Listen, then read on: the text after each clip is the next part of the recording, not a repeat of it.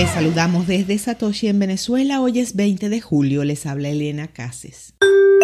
El banco más grande de la eurozona lanzará plataforma de custodia de Bitcoin. Con más de 506 mil millones de dólares en activos en Estados Unidos, Asia y Europa, y más de 6.800 profesionales en su red internacional, convierten a PNB Paribas Wealth Management en el banco privado líder del eurosistema, la autoridad monetaria de la eurozona que abarca 19 miembros de la Unión Europea. Además, BNP Securities Service, su servicio de custodia de activos, tiene más de 13 billones de dólares en activos bajo administración.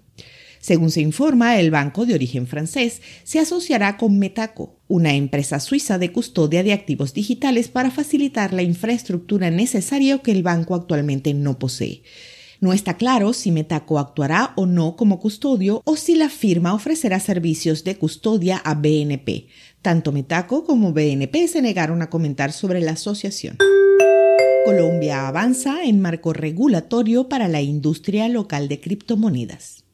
El gobierno de Colombia ha publicado un borrador de reglas para las empresas de criptomonedas que deseen operar en el país varios meses después del lanzamiento del proyecto regulatorio Sandbox en la nación sudamericana. El público ahora podrá comentar sobre las regulaciones propuestas presentadas por la Superintendencia Financiera de Colombia, el regulador financiero del país. El Sandbox de Colombia es un experimento único en América Latina que comenzó el año pasado después de ser aprobado por el gobierno en 2020.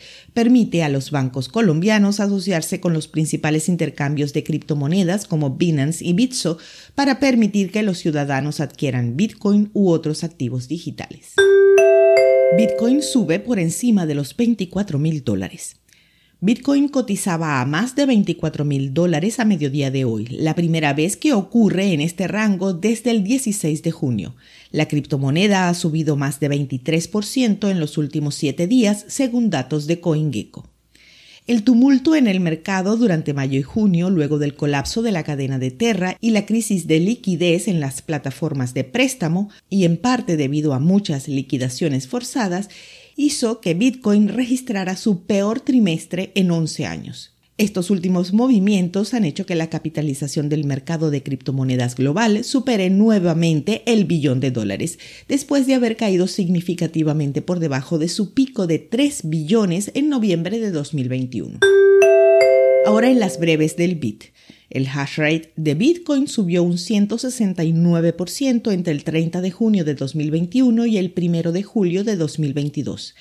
De acuerdo con un informe elaborado y publicado por el Consejo de Mineros de Bitcoin que evalúa el lapso de tiempo, las mejoras en las funcionalidades de Bitcoin solo significaron un incremento del 63% en su consumo energético.